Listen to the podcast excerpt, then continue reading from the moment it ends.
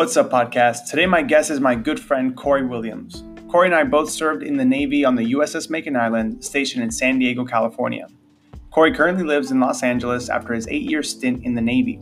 He is a veteran, entrepreneur, and actor. He's a man who is passionate about being healthy, staying active, learning as much as possible while being relentless. I hope you guys enjoy our conversation. A little bit about yourself, man. Just kind of introduce yourself quickly to everybody and let us know where you're from, what your parents did, that kind of stuff. Okay. All right. So I'm Corey, uh, Corey Williams. Uh, first off, you can find me on social media at Corey the Great Instagram.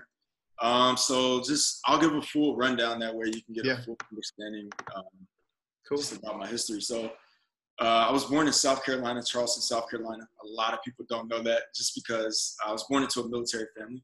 Um, so I think I spent the first like three or four months of my life there. Um, from there, I spent like the first actual like four or five years of my childhood in Guam, USA. Uh, Guam is a small island in the South Pacific. So I lived there and then speeded up into Illinois, Virginia, leading up to Texas, where we lived in Austin first. Did middle school, first year high school there, and then leading up to San Antonio, which is where I tell people I'm from because that's where I completed high school. Um, that's kind of like my memories up until adulthood. Right. So, yeah. And then, uh, so like I said, parents, uh, both my parents are retired military. My mom's retired Navy, dad's retired Air Force. Um, they're both entrepreneurs, both into real estate, and they both started several uh, successful businesses along the years. So, wow, kind of that's pretty dope. Background. They're both from Chicago, so that's like Chicago's like my is like my roots. You know what I'm saying? That's like where all yeah. my relatives are from and all that good stuff. Mm-hmm. So that makes sense because ever since I've known you, you've been very entrepreneurial.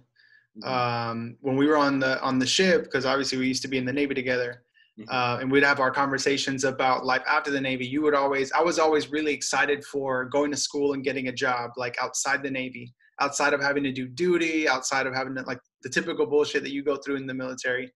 Uh, and you were always super. You're the first person that I know that was super hell bent on like I'm not working for nobody when I get out. Like I want to make sure when I get out, and you were really the first person before I started listening to Gary Vee, before uh, entrepreneurship kind of blew up in this way, right? Um, using social media and stuff like that. You were always that kind of person, like I don't want to work for fucking nobody, and I respected that so much. You're the reason why I I can appreciate entrepreneurship. Did you get that from your mom, your dad? I know you said they're both entrepreneurs, but where did that spirit come from? Give me two seconds. I'm gonna grab a book and tell you about something real quick. Okay, go ahead.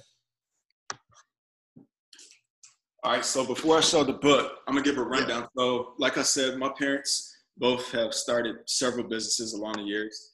Um, they're in, they're heavy in the real estate right now. Both are uh, active realtors in the uh, South Texas market. Mm-hmm. Um, my dad, he's the reason why I have a Well, not the reason why, but my inspiration behind my clothing line came from my dad. My dad had a clothing line when I was a little kid. Um, back before you would see stuff online uh, you would go you go in the in the mall and you know you used to have like the little like hip hop shops where you got some random like bootleg looking hip hop clothes. uh, yeah. That had a line called "I See You Looking" and it was spelled the letters "I See You Looking." And he's an artist, so he draws really well. So he drew the entire logo, really cool, nice, cool face.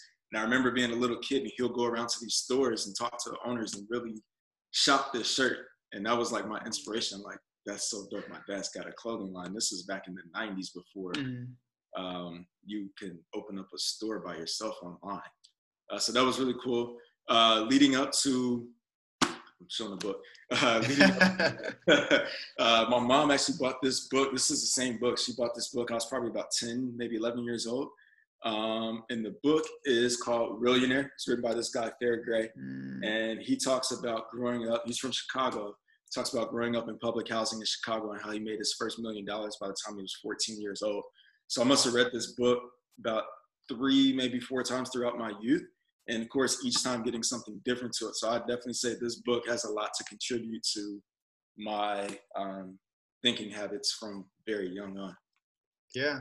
So yeah. in high school, did you know kind of entrepreneur? Did you want to be an entrepreneur in high school? I know you have some history, but um, going into college, because I know our generation grew up with the whole thing that college was the the key, right? If you right. want to be successful, you had to go in, and not only that, but we kind of felt, at least I felt, the pressure of peers everybody's getting their SAT scores back. Um, everybody's getting into colleges, UF or here in Orlando, you know, going up to Gainesville. And so it's like if you weren't getting into college, you were kind of a loser. So what was your mindset graduating high school?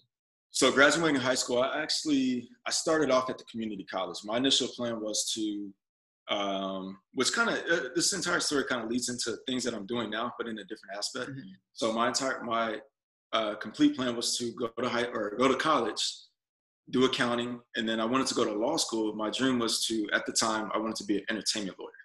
Like mm. that was like my plan, like from the start of high school. I wanted to get my degree in accounting, do the LSAT or whatever, and then go into entertainment law. Um, so yeah, that was like yeah. my initial. And so, did you end up doing that? I mean, I know obviously the yeah. Navy comes in. I kind of know some of the story, but uh, when you went in, did you, is that what you studied accounting in college? Yeah, so that's what I studied, uh, accounting, um, and it was good. But I just got to a point where I'm like, this kind of kind of sucks. Like the whole like like experience for me. You know, your mind is your mindset's a little different. You know, when you're 18 years old, like I, I just yeah. I wasn't grasping the entire feel of college, and then at the time mm. I just wanted something different. So that's mm kind of where the where the Navy came into play. Right. Okay. So what, what did you think the Navy was going to do for you that, that maybe finishing college wasn't? You know, that's an interesting question. I guess at the time, you know, being being young, um, I that's a tough question to answer because uh, you know you get a lot of people they're like, I joined because I wanted money for college. That really wasn't my initial reason. I think I just joined because I wanted something different. I wanted a new mm. experience, mm. um, and I kind of just wanted to get away from San Antonio at the time. So that was yeah. like my, that was like my way out, if you will. Yeah yeah. that's understandable did you kind of intuitively feel that you needed real world experience because looking back at the navy the biggest thing it gave me was kind of um, i guess leaving the nest like the, the value of leaving the parents house and and because when you're at your parents house you have all their perspectives you kind of have their protection. There's a lot of things that you don't know. You have a lot of blind spots a lot of ignorance right? And that's inherent to being kid. Right. Um, did you kind of feel that, like leaving, that you're like, in order for me to really fully grasp my like my potential and the things I need to know to mm-hmm. become an entrepreneur, successful, a millionaire in the future, I need to leave. I need to be able to. I need to go encounter the world. Essentially, did you feel that, or was that just kind of a part of the yeah, process? Yeah, that was kind of like the initial, like almost like you you need to spread your wings to kind of find yourself. Because mm-hmm. um, I think a lot of times where you stay in your initial surroundings, like um, you look at a lot of people that have like these ways of thinking, like they're really like uh um I don't know the word I'm looking for, but they're really like stuck in their ways. Yeah, stuck in their own ways. A lot of those mm. people never left 20 miles from where they grew up from. So you kind right. of, in, in order to like truly find yourself, you need to, it's okay to go back, but you need to spread your wings and fly and go experience the world a little bit, you know? that was me. That was me completely at 18. Like when I when I talk about myself from 18 to 21, I kind of harshly refer myself as a piece of shit. And right. it's honestly came from the idea that I thought I had everything figured out. So for some reason, I had no proof. I had no success in any other venture. I barely graduated high school, right? right. Um, nothing tangible to say that I knew the answers of what success was going to look like and that I was on the right path. Um, and obviously, all of that came from comparison. You find enough people to compare yourself to, of course, you're going to look successful. Right. Um, and, and, that was the problem is I wouldn't take in any advice from from like people that matter, like mentors and people that really had a lot of wisdom to impart.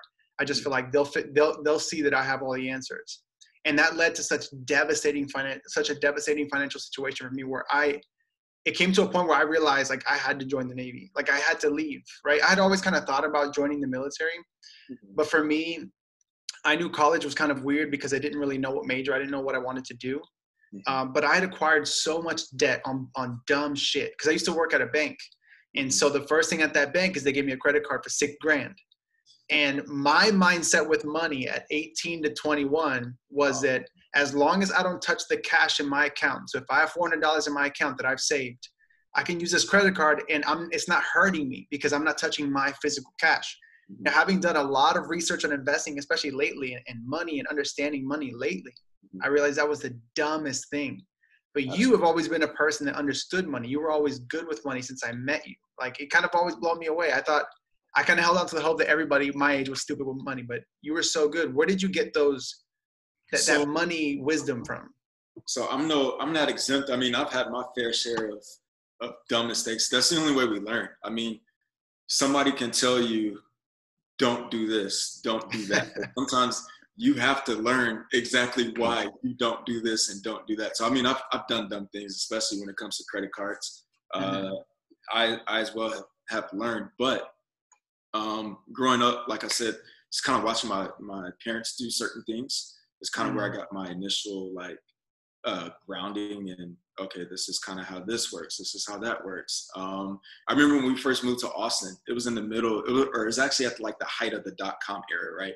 So there's a mm-hmm. lot of people that kind of flock to Austin. It's like a, it's a college town that turned into like a uh, software town as well, like a, soft, yeah. a small software town.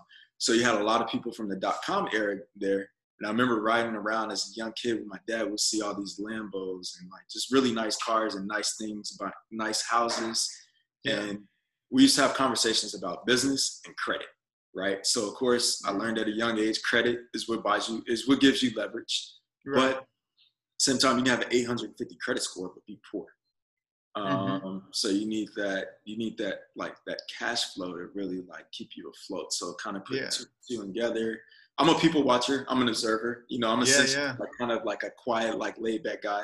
But I'm a mm-hmm. I'm a people watcher. So I started watching and learning at a young age, and then kind of reading books like the book my mom gave me, mm-hmm. and getting to an accounting just kind of got me into like this money mindset of how to like. Yeah, I'm surprised you didn't do like finance. Did investing not really catch you early on? Did I know you, you said your parents did real estate, which is amazing. Like I'm learning a lot about it now, bro, and mm-hmm. uh, there's so much involved, and there's so much like, God, I've just been I've been doing like common stock investing, but I've seen mm-hmm. like real estate, like you need to have a lot of capital initially to to make powerful gains but if you if you really understand that business you can really up your your, your net worth yeah um, yeah i think uh, real estate is kind of one of those industries where um, land typically never loses its value um, right. the, the the property on the land may lose value but the land is never going to lose value mm-hmm. um, but essentially real estate is always you're always going to have growth for real estate so that's kind of like one of those more predictable markets where even if yeah. it does it usually kind of sees a bounce back a lot mm-hmm. quicker than the stock market will. Do you invest yourself? Uh, so stocks, I personally don't like stocks. I kind of look at it as like that's kind of like um, stocks are here to stay. Stocks are always been, but it's more of like a right. I don't know. I feel like it's like your grandfather's game. You know, it's so unpredictable. True. Especially mm-hmm. like now, you know, you you you woke up on January first you might have had hundred thousand dollars in the stock market, and today that might be forty-five thousand dollars. Yeah. Um, but on the flip side, I've really been like heavy into real estate. Um, mm-hmm. I'm not sure if you've heard of wholesaling uh, real estate, mm-hmm. but that is essentially where uh, it's legal, I believe, in all states except Illinois now. I think they just made it illegal in Illinois, but it's it's mm-hmm. essentially legal in every state. You become a middleman. You find distressed properties place them on mm-hmm. contract, you then find an end buyer, you sell that contract to the end buyer, you take the money um, in between. So let's say you have a house for that you find that's worth two hundred thousand dollars, but Joe is going through a divorce and it's in pre-foreclosure and he needs it gone in thirty days, so he's willing to oh. sell it to you for one twenty. You get it under contract for 120 and then you find bob on the other hand who's willing to pay mm-hmm. 145 you take that $25000 and you run to the bank with it it's legal mm-hmm. Um, so it's just basically finding distressed properties and owners in distressed situations. So I actually found out about that before I joined the Navy. Um, I tried doing it, but times were different. Like the way internet and things are were different. I, I was very young. I didn't know exactly what I was doing, but I mm-hmm. revisited the idea when I was in Jersey because I was really determined to get out of the Navy at that point right. and move back to California where I am now in LA and I did a few deals, and that was kind of like my initial like, um, uh, I guess reopening into the real estate world, if you will. Yeah, um, that's interesting. Like a, uh, it's tough. It's it's tough. It's not easy, but that's a, a way to kind of get your foot in the door if you want to make right. some cash as well. Yeah, man. I've been I, because I've been looking a lot into investments, and and I read this book. Uh, I'm reading this book. It's called um, The Intelligent Investor by Benjamin Graham. Mm-hmm. It's an all all white man. Uh, yeah, that's yeah. like uh, Warren Buffett's one of his mentors. Sure. Uh, but he started teaching me a lot because I saved a lot of obviously on deployment we saved a lot of money. Yeah. yeah, yeah. Um, and that was after me and Karen um, paid off all our debt and stuff like that, like all the stuff that I had accumulated before the Navy. And I remember we had all this cash sitting in the account, and we were just so naive and like so afraid of it leaving because we heard the horror stories of people who would come back from deployment and just get reckless and and yeah. you know and next you know all the money they saved on deployment is gone and they're back mm-hmm. at zero and so we just kind of left it left it in the savings account mm-hmm. um, and it wasn't until I started working at Apple when I came back to Orlando where they had like a stock plan where you can invest 10 basically up to 10% of your check mm-hmm. and over a 6 month period what they'll do is they'll save that money from every check and they'll sell you um, whatever your um, that amount can buy in stocks. They'll sell that to you at the lowest price during that period. Mm-hmm. And so in the three years I was at Apple, I accumulated a lot of Apple stock. And Apple stock is a big growth stock. Like it, it, it acquired a lot of value over time. And I remember last year around October, I had been for a while preaching about Tesla because I love Tesla and I mm-hmm. really want to have one one day. And I was like, man, I want to buy Tesla stock because I just want to. I want to be an owner of, of some of their shares. So I mm-hmm. sold some Apple stock and I bought some Tesla stock with that when it was in the 200s. Mm-hmm. And I'm sitting there in class in January and I'm watching, I'm just getting notifications that Tesla stock is blowing up to $900 a share, bro. Oh, man. I was shocked. I'm sitting there like I should have put my entire savings into this. um, but that got me really curious into investing, right? Okay. Um, and so what I stumbled upon was a thing called dividend investing. Do you know anything about dividend investing? I don't. Talk to me. So all it is is you're buying shares of blue chip stocks, which is stocks for companies like Walmart, Target, mm-hmm. Disney, Apple, Microsoft. These companies that have been around, they're like the top 500, top 1,000 companies. They're massive corporations where basically I can't imagine a world without Disney. I can't imagine without Apple. All of them are vulnerable, right, to the market if they make bad decisions. But one thing that they do that's very unique is they pay out from all the money they make, they pay out to their shareholders dividends, money um, it, it's either quarterly or I think uh, semi-annually, where they'll basically pay out. Like Apple pays me out um, four times a year for owning their shares. I think it's like 88 cents or a dollar something for each share that I own. Oh, wow. And so what I did during the the initial dip, right in March, is I took a lot of my savings and started buying up shares of stocks that I've been wanting to own. Mm-hmm. And uh, we eventually I convinced Karen. I was really hell bent on convincing Karen that we should put our money away into into stocks that we we depend or we think are really good mm-hmm. because inflation had been eating away at our savings right because mm-hmm. our savings account was not earning us more than what the 2% average in the past five years was eating away at our purchasing power right um, and that's the nature of inflation like we all pretty much know that from economics in high school mm-hmm. um, and, and the power of that is they say that we have basically a retirement number so mm-hmm. how much a year minimum or every month you spend on the fundamentals, right? On like rent and stuff like that. And basically that there is an amount invested that you haven't that you can have in, in a portfolio of dividend paying out companies. Mm-hmm. where the amount they pay you out a year is equal to the amount that you pay in rent, insurance, so that you technically retire yourself and you don't have to depend completely on a job to pay the fundamentals. Right now i have they're paying i think i'm getting back a year $1100 just in dividends every year right now based on what i've already invested. Sure um, and as long as the companies keep paying out dividends as long as their balance sheets keep looking good those mm-hmm. dividends stay and they, they, they you know and you really pick companies that have like 20 year streaks that kind of stuff they're very safe johnson and johnson that kind of stuff Sure. And so I put all my money in that as of lately, and it's really helped. It's really gained me a lot. Like I've, I've, well, it's because of the volatility as of recently, but that's kind of been where I've, I've put all my money. Um, I just thought that was really interesting when I started reading about it, man. That's, that's good information. I have to look into it. You said that's blue chip. Uh, yeah, I'll send you. Yeah, I'll send you all the information. I'll send you the video. And for anybody like I guess that'll be watching this or listening to this, it's a fascinating topic that I got really interested in, man. Really, and I'll show you. Um, like on the amount that I've invested since October, I have a 22% gain. Oh, to wow. put perspective on that, mm-hmm. annual return from the market is approximately 7%. Right. So in from October till now, I've gained three years worth of growth on the money that I've invested. And, and I just, there's no way that you can see that in any other investment besides something like real estate, which you have to have a lot of money to begin with, or you have to know the game like you do. Yeah. Um, so I'll send you all that for sure, and I'll put it in the links um, in the description of the podcast so that you guys can check out the videos in the in the in the all the resource, man. Just trying to be like you, man. no, man, I'm just trying to be you. Um, just to get on track a little bit, um, I know we had some questions, but you said that joining the Navy was more of like a spread your wings. You wanted some experience, you wanted to get out and, and kind of learn. Um, yeah. You know, did you end up getting the experience out of the Navy? The, the what you end up learning from because you did two enlistments. I only did one.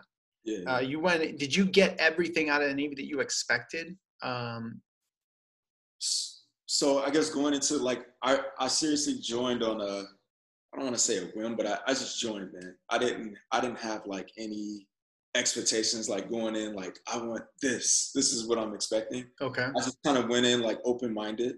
Mm. Uh, just with the with the ideal of you know of course like the basic things of wanting to travel. Uh, mm. Met some really good people like yourself. Um, I'll, I'll never uh, want to change that for anything. I think that was cool. Like some of the people that I've met, like including you, that mm-hmm. you know that I still talk with on a daily basis. Mm-hmm. Um, but everything that I expected, I would say I gained a lot from the Navy, man. Mm-hmm. Um, of course, did the first enlistment on the ship. That was just different, you know. The first, I remember, I remember my first day showing up, and you're walking around. You got these tight spaces. I'm ducking my head, you know, all this other stuff. And I'm seriously like, I'm sitting in that office and uh, I remember just sitting there staring, like, man, like, what did I get myself into? Mm. Um, but that ended up being rewarding because just, there's just a lot of places that I've been, people that I've met, things that I've done that I would mm. never have accomplished um, had it not been for the Navy. And then leading up to my second my second tour, when I first got there, of course I was um, uh, and uh, stationed out of Philly, but working in Jersey as a classifier at the MEPS. When I first got there, I was like, man, I should have probably just got out after my first enlistment. But that ended up being the most rewarding uh, tour because of what I did. Um, excuse me, I had the opportunity of talking with people that wanted to join the Navy every day. Excuse me, and you get to hear their stories, right? So you have everybody from from uh, Billy, whose dad's a CEO at some company in Philly, right? Who's mm-hmm. like, I love America, and he wants to be a SEAL. He's like driven on that. He wants to fight for his country too. You've got somebody who's been practically living on the streets, and they'll mm-hmm. take anything they've got. So that was like a very yeah. eye-opening uh, experience to really like see for myself that there's truly people of all walks of life that really want to join the Navy. Yeah. Um, so it was rewarding of kind of helping people, guide people of figuring out um, of course, I, am not a, a, guy. You can only do so much of what the Navy says, but right. uh, what was available at the time, helping people figure out the right job for them. That was really um, rewarding. I had a, mm-hmm. uh, that was like that was fulfilling, like helping others out. Um, mm-hmm. So with that, um, I'll say I got everything I needed out of the Navy. Yeah. Man. Well, what did you learn about yourself that you didn't expect? Because I feel like from everybody that I've talked to that I really respect in the Navy, I think all of us really had a moment or many moments where we encountered um, we like came to terms with with things about ourselves that we weren't proud of. You know what i'm saying? Like there was weaknesses in in me right? There was childlike things in me. I think i was talking to karen my wife about this. Mm-hmm. um, there was moments where uh, so it, it's like when people ask me about myself or you take one of those tests that right. that kind of describes qualities and you get to kind of say mm-hmm. oh i um are you the type of person that does X or Y? You're always going to pick the mm-hmm. qualities that you admire, but they may not be a true representation of who you are in the nature of you, like of yourself, like your nature. And like there, I had natural tendencies that I wasn't, I hadn't like reconciled in myself. You know what I'm saying? And the Navy, there were moments in the Navy and pressures in the Navy that exposed that shit. And I kind of had to look in the mirror like, damn, this is who I am. I really am this right now. Like, this is me. You know mm-hmm. what I'm mm-hmm. saying? um, and then I had to reconcile that. I had to figure out who I was. That who I was, or am I going to work on that? Right. Do you have situations like that where you were kind of shocked? Man, this is me. I didn't realize this was me. Yeah, um, and you know, for me, a lot of those situations actually, because we're really tested when we go on deployment, even though we're on the ship and we're not on the front line shooting at right. people. Uh, we're still tested, right? Because you're, you're there's pressures that you face every day. You're away from your family. You're living amongst I don't know five, four thousand other people that you may not necessarily like all of them. Um, right. So there's different pressures that you face, and then you kind of realize certain things about yourself, like you said, like wow. I really got to fix this. And then on the flip side, um, I like to look at things like now, like like, man, I, I did that. If I did that, I can do this. You know what I'm right. saying? I like look at things yeah, like yeah, that. Like, yeah. wow, like I accomplished that. If I did that, mm-hmm. that was a piece of cake. Now mm-hmm. that I'm free, if you can say, you know, as a mm-hmm. civilian, I can like really spread my wings and, like, just fly, bro. Yeah. So absolutely, man. I mean, one of the biggest things for me was um, just kind of how I never finished things. I think because the Navy really forces you. Obviously, you're in a contract, and I just remember the day before deployment, I had this. I had duty the day before deployment. Mm-hmm. Um, while everybody was out, and so after I, I dropped Karen off, and she, well, I came back from. I, it's so I don't even remember. Oh, I came back from vacation, uh-huh. and it was just me, and I was dropping off the Acura, my car uh, at like a storage place, mm-hmm. and I mm-hmm. remember I had to make it back that day for duty, and mm-hmm. so I got there, and I remember FaceTiming Karen on this exact laptop and just kind of talking with her, and, and I guess I had not dealt with a lot of the emotions of like everything happening, right? Because everything was just kind of happening so fast that literally I found a corner on the ship and I got on the laptop and I remember just I was trying not to be emotional. I was trying not to worry Karen right mm-hmm. before I go away and, and I don't know how long it takes until I see her again. Right. I just remember thinking to myself, I, it was just a moment where I started to reflect like, man, if you would have just gone to class, if you mm. would have just if you would have just studied, if you would have just done well in exams, if you would have just been disciplined, if you would have just listened to your parents, if you would have listened to your mentors, like you wouldn't have to be putting her through this. You wouldn't have to be putting your family through this. You right. could be like your friends, graduating college, going into the careers, not mm-hmm. instead of buying all those fucking Jordans with this credit card that you, not your money to flex on nobody because nobody cared. You yeah. know what I'm saying? Yeah. You wouldn't have to be deploying right now to fix your mistakes. Mm-hmm. Um, and that was a raw moment where I couldn't I couldn't hold back, and she had to kind of like calm me down.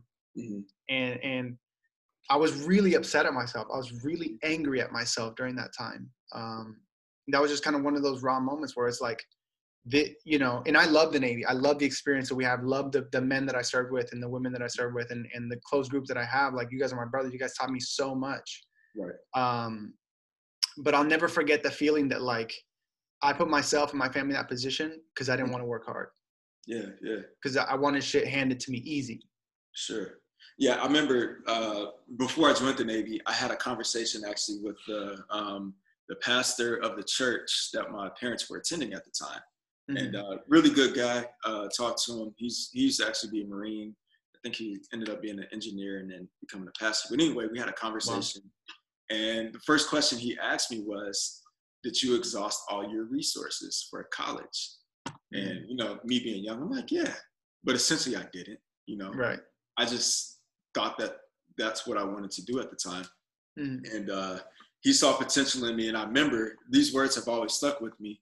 He was like, he was like, that's fine. I mean, you can only make it so far. He was like, I can pull out a chart right now and tell you how far you can go for the next. that's so true. And, and and thinking about it today, it's like that's that's terrible. That's a terrible thing to, to realize. Like you can only make it this far. You might be the best person ever, but yeah. this is how far you can. I don't care who you are. This is this is only how far you can go, right? Right. And then he was like, or uh, you can create your own way, and you can make I don't know three million dollars a year if you want to, or X amount of dollars. And then he was like, yeah. what you want to do, you exhausted all your resources. Yeah. Do it. But it, it, I mean, it ended up being a good thing. But I just remember that conversation. Now thinking back on, it, I'm like, wow I didn't exhaust all my resources. Yeah. Yeah. Do you have people come up to you and ask you about the military? Because I remember at Apple, I had a couple people come and ask me like if they should join or not, like what yeah. my opinion was. Yeah, all the time. And and kind of here's where I stand with that, man. Uh, being like I said, I was a classifier in my last command, and that was an interesting time because every day, right, I'm I'm sitting there, I'm preaching to Navy people like, even though you're gonna be in this tank like scraping shit as an HT. I'm sorry. no, it's fine. Uh, uh, you're gonna be here scraping shit up all day, I'm, I'm sitting there telling people like this is the best thing ever for you. Like I had mm. to. Preach that because that was like my job. But on the flip yeah. side, in my mind is I'm getting out. Like I, I knew that wasn't for me. But what I like to tell people is um, it can be a good thing. Uh, but I think where people make the mistake is you get. I used to like get a lot of people come and sit down at that chair and they'd be like, this is what I want to do for 20 years. Mm-hmm. No, right. Nobody knows what they want to do 20 years from I have no clue what I'm going to be doing 20 years from now. And I don't want to make a plan, you know, I'm saying like, this is what I'm going to be doing, you know, 20 mm-hmm. years. So I would tell somebody to make it a four year plan, right? A four year mm-hmm. plan to set yourself up to be in the position to where if you want to move on and do something else, do that. Mm-hmm. Don't get caught up partying, drinking, um, just being delusional and unaware of life. Mm-hmm. When four years rolls around, you're not able to make those moves that you really want to make, and you end up right. stuck in a system that you don't like, and you become a essentially a prisoner because you're doing something you don't want to do every day. Uh, so I mm-hmm. just like to tell people to to go in with the a plan for yourself and kind of leave all the military stuff alone, but just go in with a plan for yourself to set yourself up for the future, and you'll succeed no matter what. What what would a plan like that look like? Like, what would be a good way to approach a developing a plan like that? A way to milk the Navy for everything you can, right? Take mm-hmm. classes. Um, mm-hmm. And the other thing that I would say I, that kind of sets people back in a way is mm-hmm. the fact that I would like to say save money, but as you know, like ranking when you're low in rank, you're not even making any money to. That's why people get married. You know what I'm saying? and uh, um, so that would be another thing is to figure out how to make rank as quickly as possible, right? So you can mm-hmm. kind of set away as much money as you can. Right. Um, but on the flip side, milk the system. Take advantage of the, the tuition assistance. Um, anything anything that you can get that's going to benefit you, use it mm-hmm. while you're there.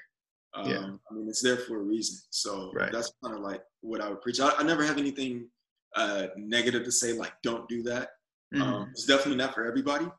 Right. I think if you go in there with the right intentions, uh, mm-hmm. it could be a good stepping stone. If, if, yeah. if your intentions are right, just don't go in like a lot of people um, their only reason is they want money for school. There's so many different ways to get money for school. Shit, bro. That's yeah. not the last. You know what I'm saying? You can go get a mm-hmm. grant. You can go get scholarships. Uh, mm-hmm. Uh, there's so many different ways to. I think I uh, I hear a lot of people say that as as their excuse of they think that's what sounds good or the reason why they're doing it. Yeah, that's crazy to think that they would commit and mm-hmm. sign on a piece of paper like I did. I'm trying to think of myself back then right. for a bunch of loose promises. That's exactly what I did. I signed four years away on loose promises and mm-hmm. half understandings with the internet on my phone to mm-hmm. research. Um, and I think whenever people approached me, I didn't have a negative outlook. I mm-hmm. just had the outlook of like, you just don't understand how much opportunity there is out here in the market. Obviously, this year is unique because of the pandemic, because everything's going on right now with the, the protests and stuff. Obviously, the attention is not on anything. It's on you know um, what's happening right now right? What needs the justice that needs to be served. Mm-hmm. um, but every other year that we that i've been out at least there is so much opportunity. Um, yep. stuff that the navy cannot afford. It just cannot give you that opportunity. The, the amount of time you invest in the navy or in the military compared to that energy that you because it's a lot of energy that you invest. Yeah. that you can invest out here in the market. Like there's there are kids making a hundred thousand dollars a month off YouTube. Like that shit is crazy to me. Yeah, um, and, and growing. You got you got some of these guys with six, seven million subscribers doing five, six hundred thousand a month. It's crazy. That's ridiculous. And and it's like I was talking to my older brother about this the other day because people think that they have to hit a home run, right, on YouTube in order for it to be successful. And so they'll make a video, they'll make two videos and watch nothing happen, nothing pops. Yeah. Or they'll get a hundred or a thousand or something like that, and it's not good enough. Or that the subject that they're interested in, I think Gary talks about this a lot. Mm-hmm. Um, the subject they're interested in, that not a lot of people are interested in that shit, right? Or there's there's mm-hmm. over dilution, like there's just too many oversaturation. Mm-hmm. Um, but what's the number? Like, how many people do you need to faithfully watch your stuff and subscribe to actually make enough money where you don't have to work for somebody else nine to five. You know what I mean? Logistically. Um, I don't know if you can comment on that. I mean, I think that's that's know that's, that's, interesting, right? Because I've dipped and dabbled with YouTube myself. Yeah. Um, but you know, that's an interesting thing, right? Because there's so many different niches. Like, you know, you got family channels, you got automotive, you have just daily vloggers, you got pranksters, right? Mm-hmm. But you can have somebody, excuse me, uh, somebody that has a business channel. They may have a hundred thousand subscribers, mm-hmm. but they may be making a hundred thousand dollars a month because they have a driving platform that they're selling some program. So I think right. there's so many different ways that you can make money, um, even if you don't have a million subscribers. You know, you can. There's right. so many different ways you can make money. Mm-hmm. Um, so yeah, so people shouldn't give up so soon. Right. Are you still on on the YouTube? Are you still building out your YouTube um, channel? Or? Uh, I'm uh, cause cause now that I'm here in LA, I've been you know taking acting classes and kind of like diving into the film industry.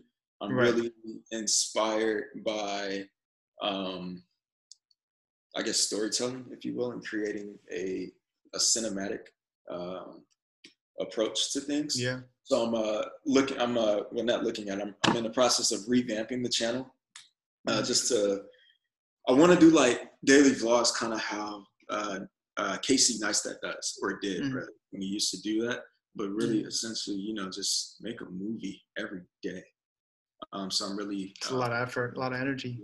Yeah, yeah, yeah. So I'm uh, I'm excited about like you know the filmmaking process of let me use this lens, you know, or this lens is mm-hmm. going to be perfect for that. I really, I don't know, I'm, I'm excited about this stuff right now. That's awesome. Has it been, because um, I know you do a lot of connecting out there and stuff like that. Like, has that, how's that been like connecting and learning from other, um, oh, you know, other creatives out there? It's a beautiful thing, right? Uh, so like LA, I like to explain to people, LA, you get like your top 2% from almost every city around the world. So at the same time, it's a lot of competition out here, right? That's why yeah so many beautiful women, right? You see as gorgeous men, but there's a million others that look just like her in the city, so she's got competition. Right. Um, but connecting with people, it's been a beautiful thing. There's a lot of people that have a lot of really good talent out here. Mm-hmm. Um, and that's crazy because like I'm a, I consider myself an innovator, a creative, and that's mm-hmm. a good thing. Uh, going around the city, I'm able to connect with really talented people to get some really good work done. So that's mm-hmm. like one of the beauties of living in a city like Los Angeles or even New York. Right. Um, you have the ability to uh, connect with these really great people from around the world. Yeah. So. What's been in LA? What's been the most eye-opening experience? Because LA is a lot of things in the imagination of everybody that doesn't live there. But now that you've lived there for a while, um, what's been the most eye-opening thing that you've learned oh, of the experience? So many things, right? So of course, like you, people not living in, in LA, it's like this, for a lot of people, it's like this dream place, you know, like, man, like it's vacation spot. People come here, they want to, you know, run into their favorite celebrity or they've got this ideal of this is how this person is or this is what this career is. But one of the most eye-opening things, man, is people are just normal people. You know, mm. you live in a city where a lot of people live here that you may have heard of. Um, you know, you might run into them in the grocery store. Guess what? They got a grocery shop too, you know. There's no uh, I mean all the excitement dies down, you know, people grocery yeah. shop. There's no dream lifestyle that most of these people live where people think that they have all these like personal assistants going out and doing these things. No, they're in the grocery mm-hmm. store, bro. They got to go to Walgreens and get some toothpaste too. So, right. Um, it, it's uh, it's the I would say the first three, two to three. Yeah. I would, say, I would say the first two to three months have um, they felt like a like I don't know like a dream, right? Like this is cool. But then once it becomes the normal and you kind of get into the daily flow of things and kind of get like really into the hustle, it's just a normal. It's just it's another city. Yeah. Um, and uh, you have a lot of people that move here with a dream in mind. You know, they want to be the next Hollywood actor. They want to be the next hottest rapper. They want to do this. They want to do that. But I would say you get a lot of lost souls out here too, because people get caught up in the nightlife. You get mm-hmm. caught up in the drugs, and then you get these people that think it's cool to just hang out with celebrities, but they end up stop focusing on themselves. Right. Um, and essentially they become a peasant. You know what I'm saying? Like Damn, they don't yeah. end up doing anything for themselves, so they're just right. kind of here. So I think a lot of people come out here and get lost as well. It's mm-hmm. very easy to get lost. So um, is that a function of uh, just giving in to temptation or, or trying to fit in and, and, like because they think by fitting in and networking that's what's going to give them their shot yeah but i mean that that means absolutely nothing you know what i'm saying nobody cares that you were hanging out with diddy he's not doing mm-hmm. anything for you. You know what I'm saying? right. You went, to, you went, to, Krispy Kreme to go get his donuts. Nobody cares about that. Like, what are, you, what are you doing to work on you? You know what I'm saying? Like, I think right. a lot of people end up coming, kind of getting caught up in that stuff and yeah. getting caught up in the nightlife and you know, cocaine's the Hollywood drug. And yeah. and then you start trying out different things and then they just get lost. Mm-hmm. But on the other side, there's a lot of beautiful stories, right? You get this person that came out here to be, I don't know, a dancer uh. They want to be the next backup dancer on J Lo's next tour, so they're coming out here. They're giving it all they got for a dancer, and they mm-hmm. realize it's not working, and then they stumble across like, oh, I'm a really good cook, and now they have this amazing, beautiful yeah. business as a personal chef. So you get a lot of beautiful stories like that as well. That's nice. Yeah. So I don't know. It's LA. Like anything can happen. Yeah. Anything. Do you still have the same? Um, is LA still that for you? Like, is that the only place that you can do what you're trying to do? Like, or is it, has it lost a little bit of its allure now that you understand the way the city works? Are you like, man, I can do this anywhere? You just gotta have the right diligence and, and you know what I mean? Yeah. No. So for me, I can essentially do this anywhere. But for me, I feel like, you know, there's always like at certain stages in your life, there's a place that feels like this is where I belong, you know. Um, mm some people get that in their farm town, you know, like that's what they love. You know, they love the the, the slow life. But for me, um, I feel like LA is kind of like at this point in time, I feel like that's where this is where I belong. I can't right. say I'll be here for the next 50 years. I don't know, but like right now, mm. um, just because of the networking that you can do and the people that you meet with like some of the same like energy level and determination, you can't get that in other cities.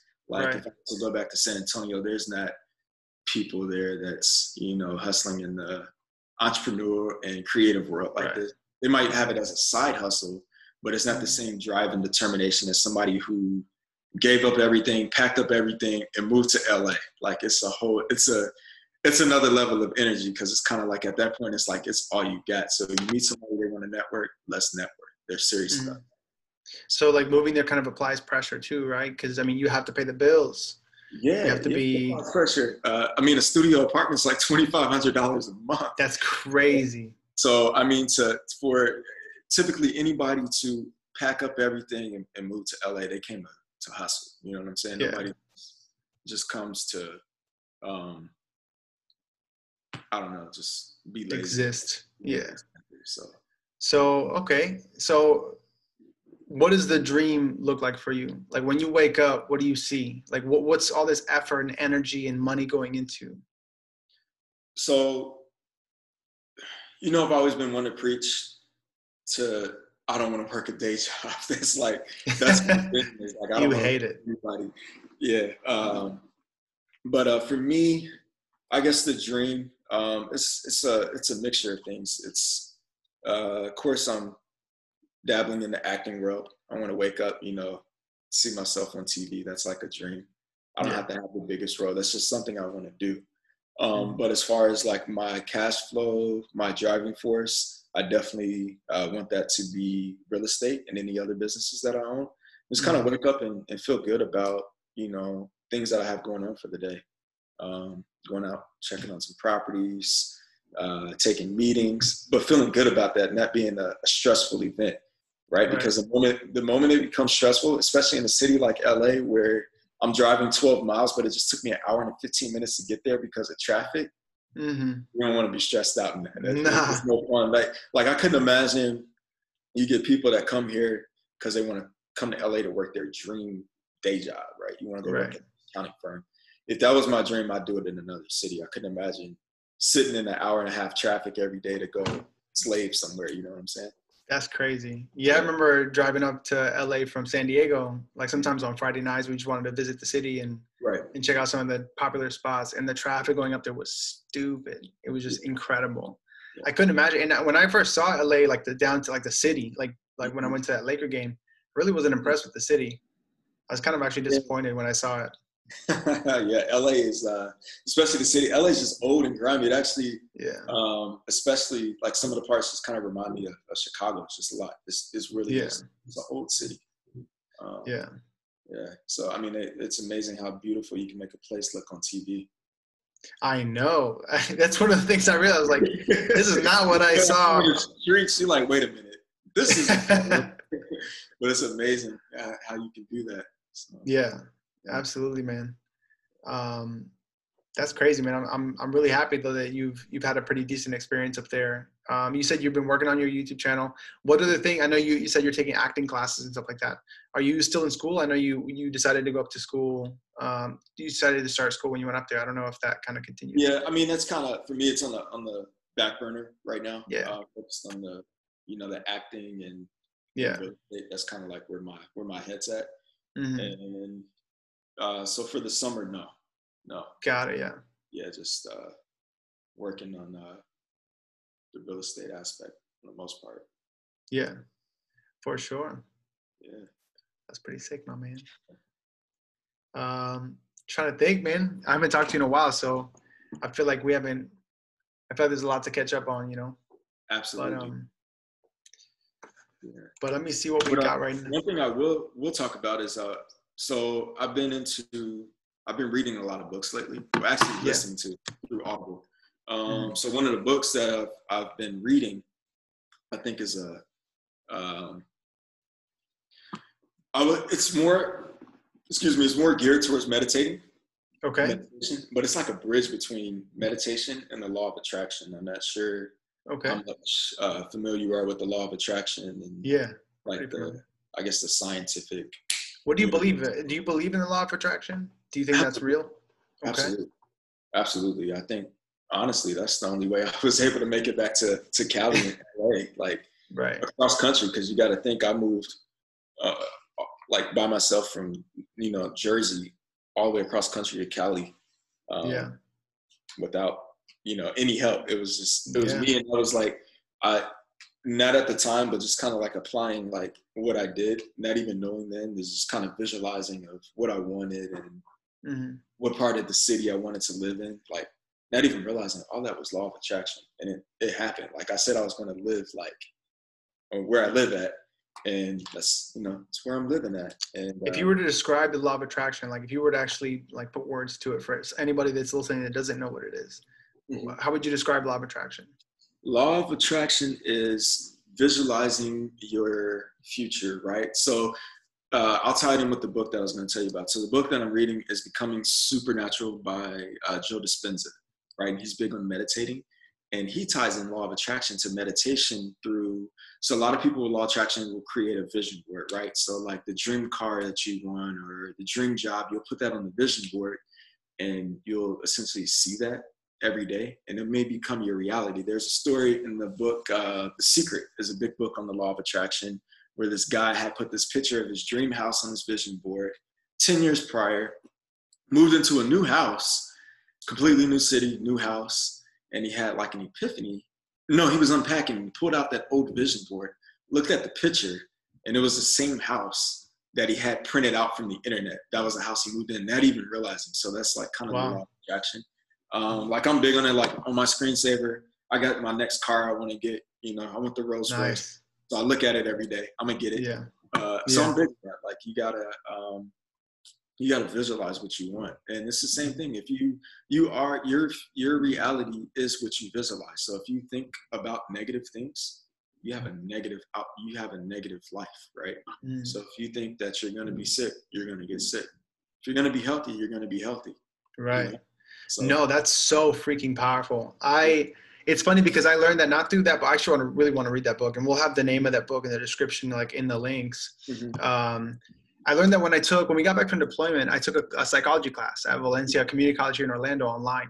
And one of the things it talks about, it didn't talk about law of attraction specifically, but it did talk about how your brain is built to focus on whatever it is that you put your mind to. And so if you're focusing on because it's all from like evolution, it's all you're tuned for survival. Mm-hmm. And so if I start focusing on something's wrong with it, it's like panic attack breeds panic attacks, right? Uh, if I start thinking like I have, I'm having a panic attack, or if I'm starting to think that I have a heart attack, um, when it's really a panic attack, and that's happened to me, mm-hmm. my brain will take any sign at all that would prove to me that that's what's happening, even though that's not what's happening. Mm-hmm. And so my brain will filter out everything else, and it will take in all information from how I feel mm-hmm. to prove that that's right because it's thinking this is really important to him obviously maybe it's key to survival let's make sure that everything that we feel everything that comes into the brain proves mm-hmm. this right and that's kind of what you were saying in like if you um, if you think you're going to get sick you're going to get sick it's like if you focus on that your brain is going to try to prove that right subconsciously the right. power of the subconscious i think in the brain is some one of the most powerful things that i've learned about in the mm-hmm. past couple of years and and how to kind of aim your your brain and aim your subconscious um, at things that are very productive that's the whole that's why i don't think school necessarily is a good investment depending on what degree you're pursuing. Absolutely. Especially if you have to pull out a loan. And that's yeah. all because of the finance behind that, right? The money that the, the money that, that you're being that you have to pay on interest is not worth the money you're getting back from jobs you'll get from specific, right? Uh, from specific degrees. But there's something about going through college and having to, to learn physics and, and chemistry mm-hmm. and learning how to write, learning how to read, learning how to learn, those things tune your intuitions, your subconscious to make you a better critical thinker than other people. That's Absolutely. something you used to think about a lot in the Navy, bro. Because. I didn't think officers were smarter than us. Not at all. Like I thought they were pretty fucking stupid. Uh, right. Some of the ones that I met. Yeah. But school, when they, when, one of the easiest things you could ever do. A hundred percent. But right. there, there were situations. My bad. There were no, situations where where there were moments, right? Because they seem they're normal people, obviously, and I, mm-hmm. I I don't know, but there were moments where we would think through problems. Something was happening. Mm-hmm. And it was just some, it was a way some of them would attack that problem. The way they would mm-hmm. analyze it the way they would come up with a solution i'm like that's interesting. I thought you were stupid. And you probably are inherently stupid. Right. But there's something about there there's there are trigger there are dominoes that fall intellectually for you that aren't natural for me. Right. You know what i'm saying um, and there's something about college in my process like i have two semesters left i have this semester in fall before i graduate from ucf and I am a way different thinker than when I first started. And sure. there's so much value in that. Mm-hmm. Uh, and also my confidence in being able to pick up any book in the library and learn anything.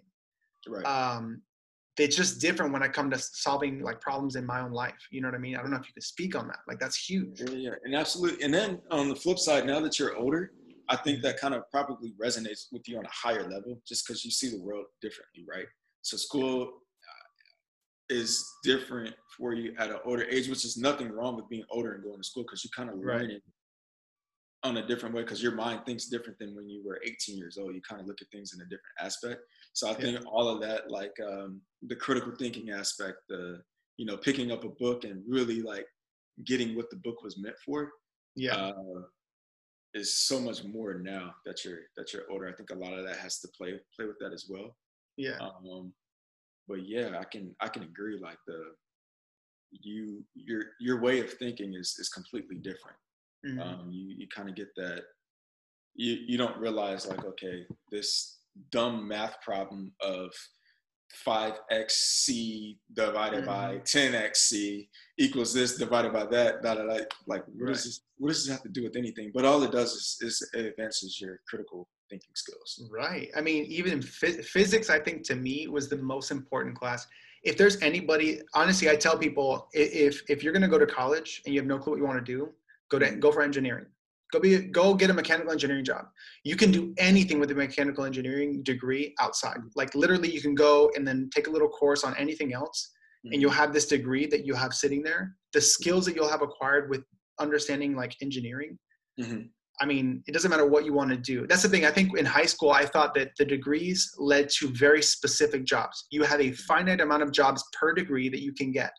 And if you don't like any of those jobs, then that degree is not for you.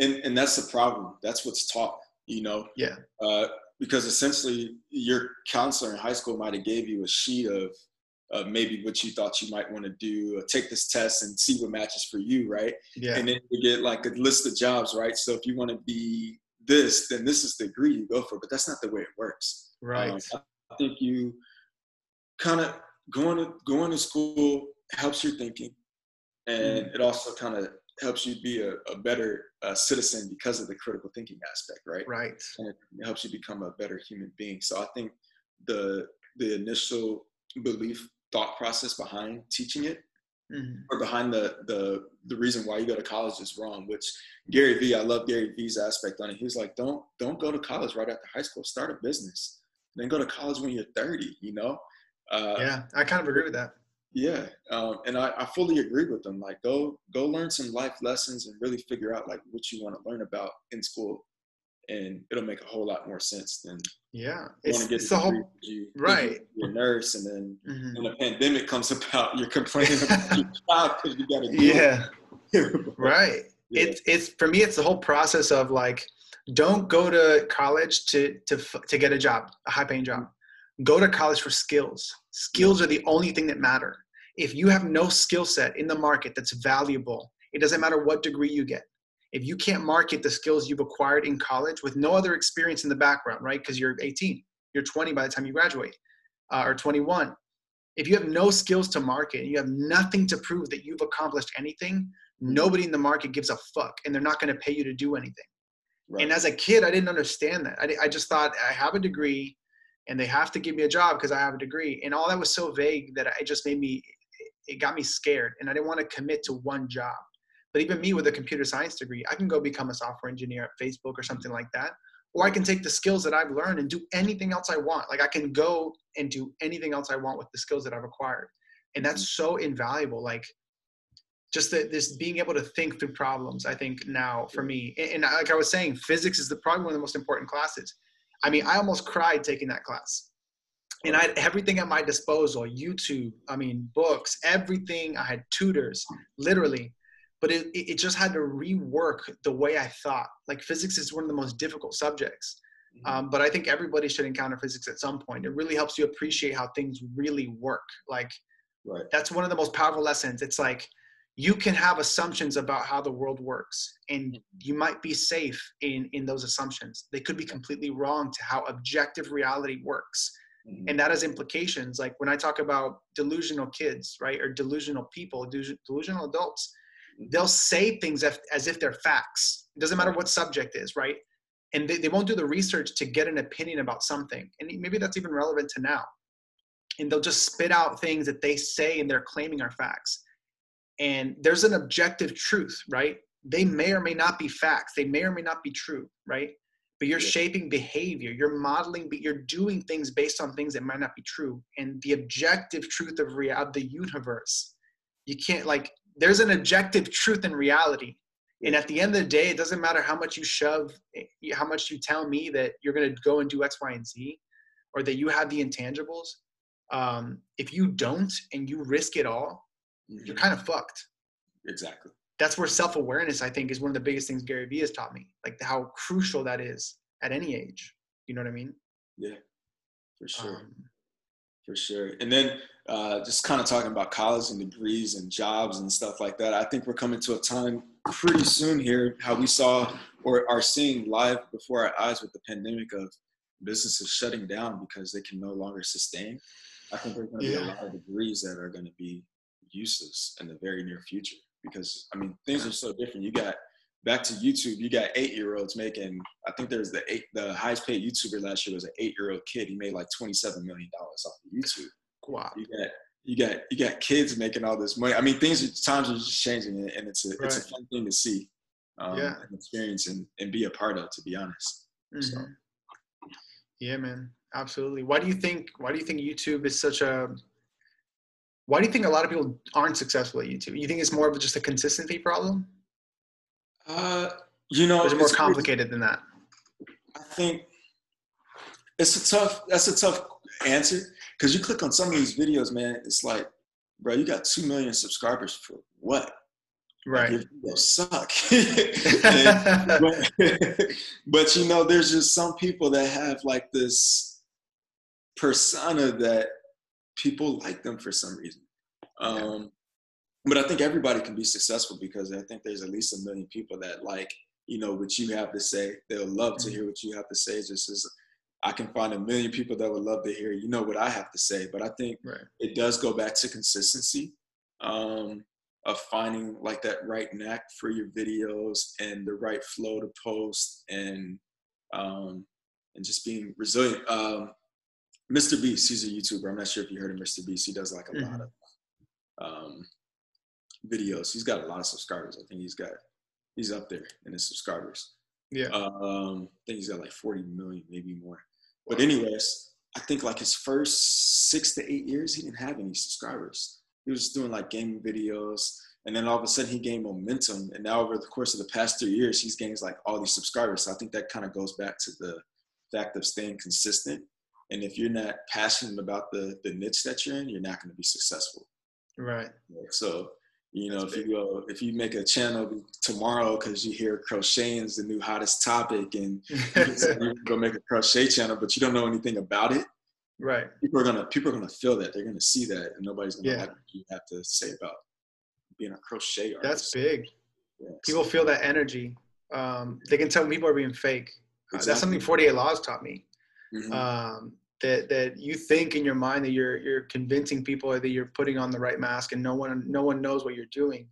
right. Like there's something to how we evolved as people Mhm. where we feel i don't know if it's energy i don't know that's the popular name nowadays but i guess you know there's an energy to people when they're being fake there's an energy energy to people when you know it doesn't matter how good they are with the editing like it just Right. just comes off hollow like there's no real spirit behind it yeah, Um, and even even you get some people that are, are passionate about a topic, but mhm, you might have this one person who's who's the guru at the topic at the time, mhm, and now instead of them doing them, putting their own taste to it, mhm. the channel becomes a copy of what this other channel is. Excuse me. Yeah. So I think uh, that's another thing is just you kind of got to be creative and figure out like what's going to make people like what you have to say. What can you bring different to the table? You know. Yeah Um, yeah, there's already a Mr. Beast. You don't want to be Mr. Beast 2.0, like be your so so like bring Yeah. something different to the table and have some something different to offer that's going to make people like you for you. Um, Yeah. So a lot of people are so caught up on copying a trend that they're not being themselves, and then that's what people feel as well. it reminds me of the whole idea in in mar- in um, investing of buying low and selling high. Like at the end of the day, that's what everybody wants to do. They want to Mm-hmm. Right. buy a stock as cheap as it can be in the moment, Mhm, and as soon as it rallies, you you sell and you make all that profit. mhm. But reading the Intelligent Investor and reading any statistics on that that right people trying to do that, that is nearly impossible. It is nearly impossible, and most of the people that behave that way, maybe they'll strike gold. Maybe they're one of the few that strike and they buy super low and they sell super high. Mhm, But on average, as opposed to holding your position and being consistent over the long term, they mhm. end up ha- suffering more devastating losses than people who just held on to stock and kept buying more when things were low. You know what I'm Right. saying? Mhm. Um, and I think that that's really analogous to to even the consistency in like producing video content or even podcast content. That's why I'm trying to like. There's so many nuances that you you edge out over time and you get better at. Right. Uh, but the important is the the you know being consistent and talking about shit that you care about. exactly, exactly. Yeah, man. So I know this. I know you're the host of host of this show, but is YouTube something that you're that you that you plan on doing or that you're doing? Mhm. Or, Well, that's where this is going to go. I think a video component is really important. Um, I like podcasts, right? I, I love the audio, and people like that because it's very convenient. yeah, yeah, yeah. Um, but I like seeing the face. I love, like, I would, I want, I would want you here because I think when we, when I have conversation with people, Yeah. um, and at Apple, I think is where it really happened. I think in the Navy with you and me, it really started because when you and me would get together in your office and have conversation, bro, I would leave there so ener- and it's not inspiration. I would leave there so energized to do something. And really, I think our friendship was a key was a key component to me discovering all the things that led to where I am now. Um, and and that's why I kind of I mean I hold all the fellas like close and dear to my heart. But I just Yeah. think some of the fondest memories that I'll tell my kids about are some of the conversations you and I have, man. Very eye opening because what shocked me about you is I remember you had a Honda Accord, a brand new one. yeah, And I remember you had you basically worked the numbers out where it was it didn't really hit your pockets like that. The same thing with your with your um, Camaro. yeah, And I was just blown away because I was like, how the fuck am I so bad with money? and how is he so good? Um, and I was like, I guess in that moment, it really uh, it put me in a position where it's like I got to start listening, man. I don't have anything figured out. Right. And Gary Vee, we, we've been referencing Gary Vee all day, but it's really one of the things that resonated. It was like, you need to shut up and realize you don't know anything. Mhm. Um, and I know that really doesn't discuss that doesn't answer the question you have, but I think a YouTube component would be really powerful just because you know it's the it's kind of like the Joe Rogan model. People like seeing, um, yeah. along with having an audio component too. I think it's really powerful. Dope. Well, you know, I'm definitely gonna be your number one supporter, or supporter. I know, I know, Karen's gonna be your number one. Supporter Yeah, yeah. so, For sure. yeah, man, that's exciting. Yeah, man, I'm excited. I think it's going to be really cool. I'm excited for some of the conversations that are coming up. I have Mhm. I've been booking a lot of people for the podcast to have these conversations one on one. And I definitely wanted you on there. I invited Cam, obviously. Oh, Uh, so we'll have a conversation about The Godfather because I know that's something uh, oh, yeah, we, yeah, yeah. You know what I'm saying? Like I know you, you like The Godfather too. I watched it recently. Um, and it has to be like an annual thing that where I watch The Godfather, man. It's such an influential uh, series for me. Yes, Um, a hundred percent. There's just so many lessons in there. There's so many curiosities in there uh, that we could literally pick at. So I'm excited for that. Mhm. Um, but I guess kind of close it off. I want to ask you about your um, your clothing line. How's that going? I saw you doing a lot of advertising before the pandemic hit, and you know Yeah. things change. But it's for me like that's just kind of something that I always wanted to uh, have and do. mhm, Um, so for me, I'm just kind of letting it grow organically. Um, kind of getting into the hands of people out here in Los Angeles. Mm-hmm. Um, I'm not. I guess my style of marketing is different. I'm not Mm-hmm. gonna continue to post it to my friends on social media, like shove it down their throats. I just kind of want to allow it to happen organically. It it could happen. I don't know, ten years from now, and I'll be okay with that because that's not my um, that's not my end goal. You know, is to have this amazing clothing line. It's just something that I wanted to put out. Mhm. And uh, that first day, I was actually I was I was really amazed from the amount of support to people like yourself of um, reposting the video. I, think I got I got so many shares on the video. I was blown away. And then the people that uh, also supported to to buy a shirt, I was blown away by that. I mean, I only expected to sell one, and I did amazing numbers like within the first hour, and I was wow. I was shocked. I was like, whoa, I didn't even know this person liked me at all. But for them to come in and buy my product was really dope, you know? yeah, So that was like motivation in itself. Um, but other than that, it's it's it's slowly gaining momentum. Mhm. Um, but I just have someone hand to get it to people I see here in LA, get it to some um, people, and just let it let it kind of grow organically uh, and just let it go that way. But but I'm proud of what I have because it's something that I always wanted to to kind of put out to the world. And Right. but I mean, it's not. I don't care if I make a dollar from it. It's not something that my clothing line isn't. I don't have this goal with my clothing line that I need to make a million dollars by such and such time. Like that's not the Yeah. goal. Uh, the goal. do you think that can hinder growth? Do you think like kind of having it as a passive, if it happens, it happens, or are you kind of okay with like what, what do you think about that from a business strategy like strategy perspective? Uh, mm, That's a tough. That's a tough situation. I mean, a there's like right now one some of the biggest driving force. There's there's not a lot of you have a lot of brands right now like your hype these brands like Off White, and of course like your big brands are running the game. But like Mhm. small things like that are kind of influenced off of you have a lot of influencers right now so people are big on merchant on, on buying merch you know Yeah, um, so it's just having a small clothing brand is just such a tough market, especially when it's not your number one focus. Because my number one thing right now is real estate. Like that's kind of Right. what I'm passionate about. Mhm. So as a strategy, I would say it definitely would suffer if it was something that I was looking for to be this big deal.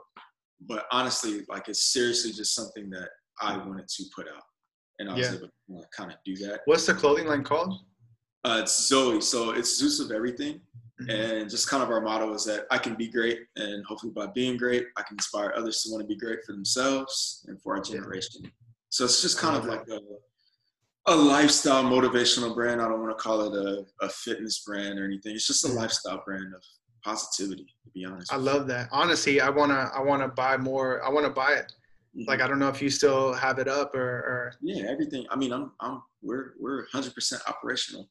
Um, love it. So yeah, so yeah, support's appreciated. Um, but yeah, check us 100%. out. Um, you can check me check it out to my Instagram. So Yeah, we'll have all your Instagram. We'll have everything linked. We'll have the websites linked for you. Um, it. Of course, man. I'm excited. I'm happy for you, my brother. I know you're doing a lot of great things up there. I know. Also, soon we have a, a, a, a we'll be doing a podcast with some of the other boys um, to talk more about what's happening now and get a little more deeply into that. I didn't want to touch it because I think there's yeah. so much to get into. But Yeah, it is, and it's so political as well because, like I was thinking earlier, is that um, I have my own beliefs on it, and just like everybody else does. Um, Mm. And it's like right now, you can say the wrong thing. You can say one wrong thing, and half half the world hates you. the it. mob, yeah. exactly. You know, Do you so think that really quick? Do you think that's dangerous? I mean, what? regardless of what where the mob starts because i think it's all good intentions right i think every i don't know one person at least in my circle uh, mm-hmm. in my rings of circle right because there are people a lot closer to me mm-hmm. that don't think that, that that was wrong and that the man was murdered you know what i'm saying right. um so I, I guess do you I guess to my first question, um, mm-hmm. do you think that's dangerous, like having the mob mentality? Because I'm seeing a lot on my social media, for example, like I've had to stay off, not because I don't support the movement, of course I do, like, but it's the whole idea of basically if you don't, if you say anything against us, I'm unfriending you. And so one one thing is like these echo chambers that start to get even more like cemented and created, where all you're sharing to is people who believe and share the same shit. Mm-hmm. And so does that further the cause? Does further division create more solutions? Um, I just, I personally think it, it's getting to a dangerous place. I mean, I thought when Trump got elected, but I don't know uh, what your thoughts are on that. Yeah, Trump. First off, uh, Trump, Trump's a Trump's an idiot. But uh, he's a, like I, I don't, I'm not on Twitter. But the other day, I, uh, I was scrolling through his Twitter because I saw somebody screenshot something that he said, and I was like, "There's no way he tweeted that." And I go on his Twitter, I'm like, he tweeted that? I'm yeah. like, how? Yeah. What are you thinking? But anyways, right. um, yeah, it's it's definitely getting to a. It's just people are very sensitive right now. I think just to mm. this what it boils down to. People are sensitive. Like I'm not going to talk too much. I'll save it for our our group conversation. Like yeah. my take on everything that's going on. Like I was asked by somebody, uh, how do I feel about the looting? And I pissed this person off because of my, my belief on it. And what I said was, I'm 100% with it. And here's why is because we all have a voice, you know? Mm-hmm. And for somebody to be looting, that's their voice, you know? Mm-hmm. So, and that's, and, and the sad part about it is the reason why that's their voice is because of the news, right? The news levitates towards negativity. So if there was a mm-hmm. hurricane right now in Florida, you know what they're to do? They're to go find the street that has the biggest hill, that has the highest water that's to go waist deep when the rest of the city might have six inches of water. They're going to go right. find those spots. That's what the news does, and they yeah. exploit that. So yeah. that's what's going to make noise. Let it make noise. It sucks. Yeah. But that's that's kind of how how our world operates, you know. Yeah, I just personally, I just hate that. That's where the media gets gets in, into an interesting predicament because um, I feel like, especially it being the election year, um, mm-hmm. a lot of people in powerful positions with the media, because the media at the end of the day, like they control the narrative, right? Right. Um, and for us to be able to, like I said earlier, for us to be able to be properly informed, to respond and, and, and act in a way that's beneficial, right? We have to have the right facts. Like we can't live in an alternate universe that is completely divorced from reality. Um, and I've always thought that like the, I saw the looting, I was like, damn, that's crazy. Like, yeah. you know, destroying the neighborhood and and and I understood that it comes from a painful place. You know what I mean? Um, but I also thought like th- this is not proportional to what's happening. There's a lot more peace and peaceful protesting and communicating that's happening, and the media is making it seem like it's the reverse. Like if there's 10% looting and destruction and and and 90% peaceful protests and, and activism, yeah. the media makes it seem like it's it's the opposite it's the complete reverse and that's that's dangerous i mean i know that that's how they make their money right but that's dangerous because now everybody's heightened emotions are based on you know not reality yeah and i don't even watch the news typically just because yeah i mean we've we've got a whole nother realm of getting factual information nowadays yeah. Um, like with the looting, I mean, yeah, there's looting going on in probably every major city across the United States over the past mm-hmm. weekend, right? But at mm-hmm. the same time, the news could drive around LA and there were so many like beautiful and peaceful gatherings going on that were that were missed. They missed the officers that were walking with the people. They missed the the, the conversations that were happening. Right. For negativity. And that stokes a fire. That makes people feel even more negative towards the police and that makes other people feel more negative towards the black community or the community that's that supports uh, black lives matters when we know for like when you see stuff like that that's really encouraging that might be the majority of what's happening like that mm-hmm. should be the narrative right but i feel like we're um, this is a unique situation where um, like the media is caught in a place I feel where it's it's all for political gain. And I, I don't want to be conspiracy like or anything like that, but it makes sense to me, right? That they could use this opportunity to take down like Donald Trump, for example, which maybe he needs obviously to go down. Then obviously everybody has their opinion about him. and and we need to have another leader in place. But to weaponize something like George Floyd and to weaponize the the protesting um, and to bring the extreme like negativity on the news for the sake of, of eventual political gain, I think that's dangerous. Yeah. Um, I wish we had more true narratives of what's happening, like true representation of what's happening on the streets right now. Because in Orlando, everything's everything's pretty chill here. Mm-hmm. Like there's been no major looting. They broke up a couple stores over here the initial day, like last week. Mm-hmm. But ever since then, man, like everybody's been peaceful protesting. A lot of people that I know have been out protesting, and it's been very, very peaceful. Like they've had their tear gas a little bit, but for the most part, people in Orlando, the entire city, it's been really calm, really effective communicating towards the police. And, and like, I'm sure there's other cities like that, but you don't see that on the news. Absolutely. Absolutely. Uh, and, and every city has had their share of peaceful protests that you just don't see. Right. Uh, yeah, it's, it's sad. I mean, and it's just such a sensitive uh, subject. You Look at Drew Brees, man. Yeah, it's just so. Sensitive. You say the wrong thing. Yeah. And uh, the mob, but yeah, you know, yeah, it's just one of those things that I'm I'm really excited to talk to you and the guys about um, to get in more detail. I know you guys have a diverse view. Absolutely. But yeah, man. Do you got anything else? You got anything you want to share? Anything you want to talk oh, about? We could talk for days, bro. yeah. There's so many yeah. things, but I I think we hit like some major uh, some major points. Yeah. And, uh, and yeah, I'm excited for uh, one being on your podcast and excited to see the growth of your podcast. Thanks, and, brother. And yeah, I would just like to say thank you, thank you for having me. I appreciate it. Thank you've you for coming on. You've inspired me. Uh, we'll, we'll, talk, but I want to okay. pick your brain a little bit. Yeah, in, in the podcast world. Of um, course. So yeah, but but thanks so much for uh, for having me on your show. Thank you, my brother. Be safe. We'll talk. All right. Thanks. All right.